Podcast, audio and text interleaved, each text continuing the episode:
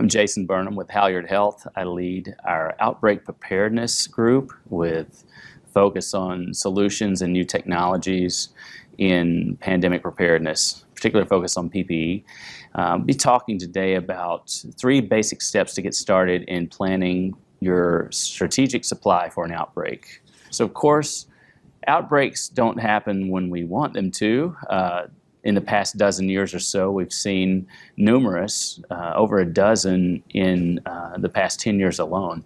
What we see in that, specifically in protective apparel and equipment, is specific spikes that happen over and over again, but not on a regular pattern. So, of course, that makes it difficult for you in supply chain to prepare. And we want to provide a few steps for you to think about how to prepare for those PPE surges. Much like our home preparation for emergencies, different scenarios are important. Uh, are you prepared for hours, days, or even weeks? There's a few examples that we draw from when we think about human behavior in preparing for home emergencies. The same corollaries apply when preparing for your healthcare facility for emergencies and necessary PPE you need in these outbreaks. So specific with scenario preparation, we'd encourage you to think about preparing for at least two scenarios.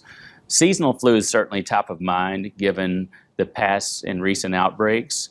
But beyond flu, there's pandemic flu, and then unique pathogens are something that have popped up regularly over the past few years. So, with seasonal flu and pandemic flu, very common PPE bundles are typical.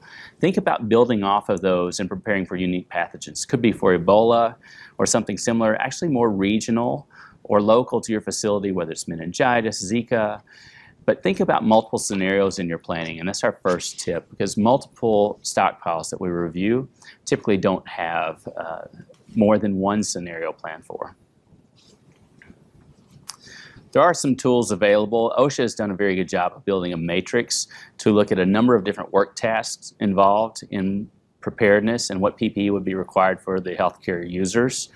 Uh, and the CDC has built a very nice calculator to help determine by scenario, by staffing per that scenario, what a total PPE bundle would look like. The combination of those two with some good guidance from your suppliers should help you build a stock that's strategic and built for multiple scenarios. The second piece of guidance we would give you around outbreak preparedness is to what we call in manufacturing walk the mezzanine. Now, what does that mean? Over the years, in my history in manufacturing and engineering and operations, if you ever wanted to see how your operation was moving, you would get up high, look down, and watch the operations in live time. Watch the workers, watch the flow of materials, watch the flow of the product being worked on. Same applies in healthcare. Walking the mezzanine is an a good analogy for getting above the operation. Now, I know you do that in everyday operations, but it's important to do that with your emergency plan because in an emergency, people are in motion, things move quickly, and the processes are usually changed. So, the, besides the paper exercise of understanding your PPE quantities, you'll want to simulate the environment and see what you might be missing from supplies, whether it's having observers in place, a higher number of staff uh, in, a, in, a, in a situation where you might need more people in the environment and higher frequency of changes of PPE because people are hot, their tasks are more rigorous, and other scenarios. So be sure to simulate, or as we call it, walk the mezzanine. Finally, the third step is what we call fear of missing out and avoiding that fear. What's fear of missing out or FOMO?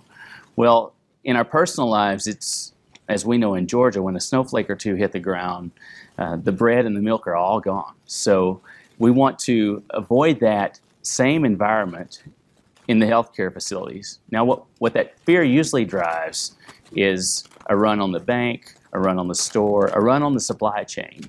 We want to help dissipate that fear really by beyond the local stock that you build, knowing your suppliers, knowing their suppliers.